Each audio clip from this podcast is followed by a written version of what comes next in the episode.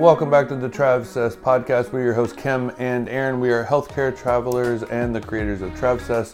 TravSess provides on the clock, off the clock resources for healthcare travelers, on the clock being our course Travelers School and this podcast, and off the clock being TravSess Adventures, where you can join like minded people from the healthcare traveler community and take some epic trips that we plan, host, and lead around the world. Um, with that being said, today is Tuesday. It is another traveler quick tip. We are back on the mic, back on a schedule, and ready to bring you another episode. So here we go. Flight crew, please prepare for departure. Okie dokie, artichoke. We're back. We're back. We're in West Virginia. Yep. You can go listen to like the last two podcasts. Um, the Thursday podcast, kind of updating about our move from Florida, and now we're in West Virginia. Aaron's about to take a contract, or he starts his new contract on Monday. I'm still currently looking for something. So we get into all of that on those episodes. But today we're going to talk about flexibility in finding a contract because I think this is super important, um, especially if you are in a field that is, I don't even want to say oversaturated, but that has Saturation. yeah, like for for ultrasound, you know, there's a lot of traveling sonographers. Where IR, there aren't as many, and so Aaron's bill rates are higher. Um, places are willing to work with him more because there aren't as many where sonographers are kind of like a dime a dozen right now Yeah. in the traveling world. In the traveling world, absolutely. And I think that just kind of led us to, especially if you're a new traveler, um, you know, and this would also branch out for any modality. Um, you know, the more pickier you are about location, what you're willing to work, where you're willing to go, what hours you need, what hospitals you're looking for, what type of workflow they have, the the more things you add into that picky-ish category or more specific category, the harder it is going to be to find that contract, that perfect contract.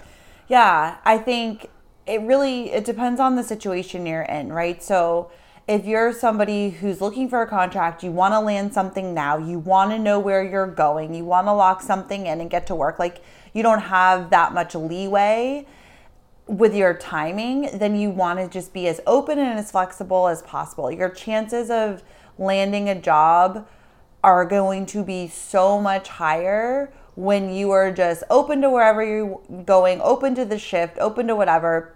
You're going to land a contract a lot faster. That's just the way that it goes.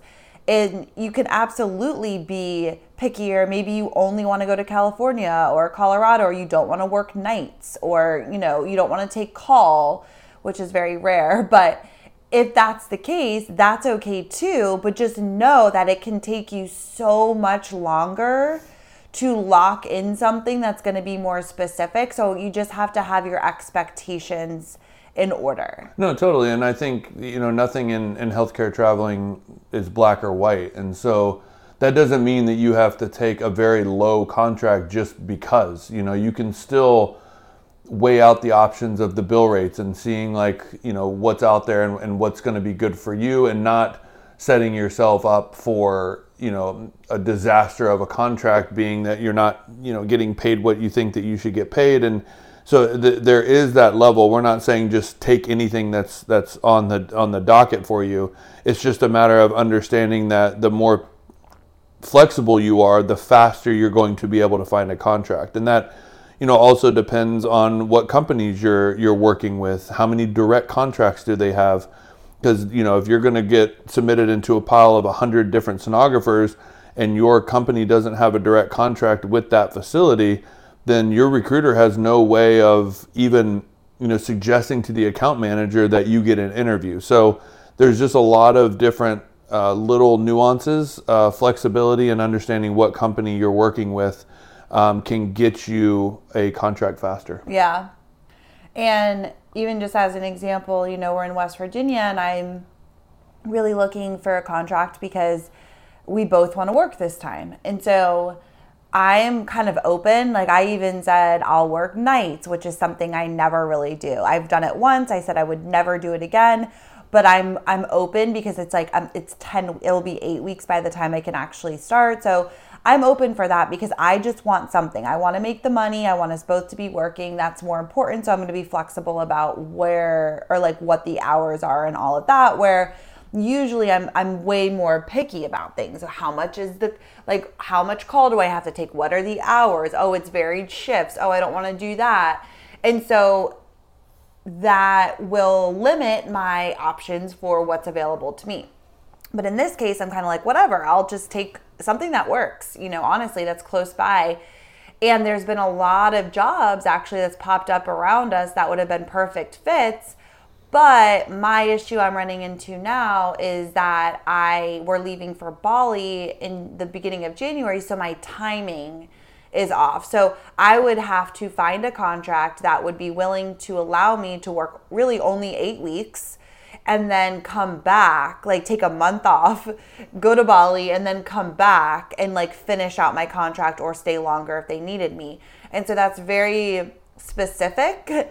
And so my chances, I just got submitted for two more jobs today that again would be perfect. And had I not needed this special time, I know I would have landed one of these jobs. They're direct contracts, like I they're great for my skill set. Like they would have been perfect, but because I have this, you know, uh, request for this timing thing, my chances of landing something are going to be a lot smaller.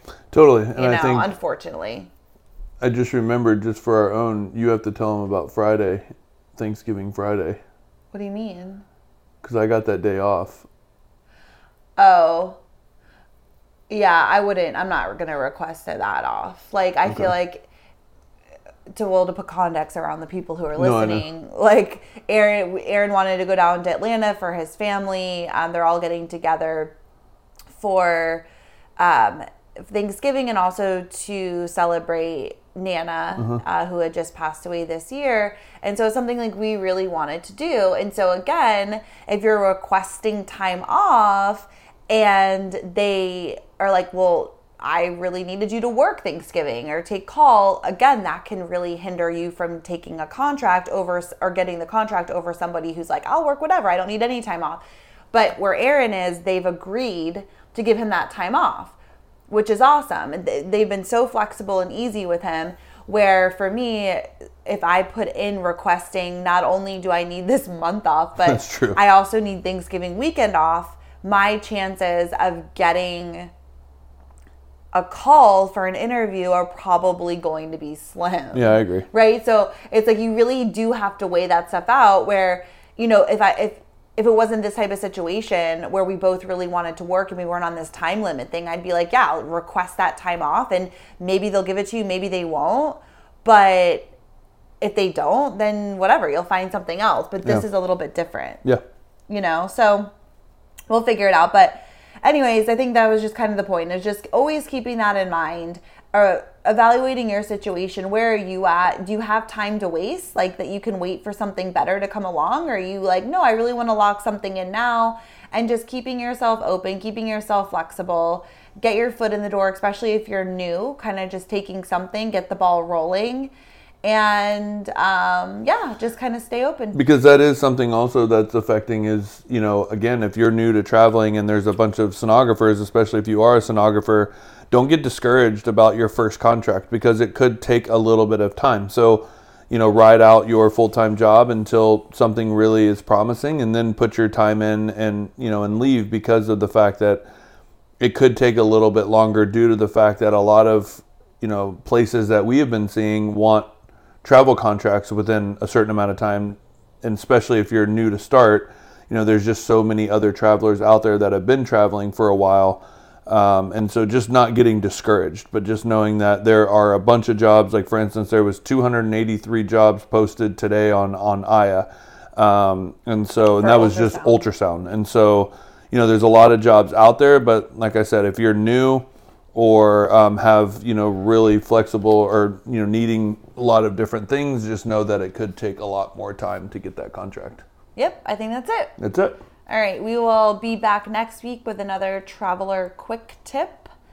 And uh, have an awesome week, and we'll see you later. Bye.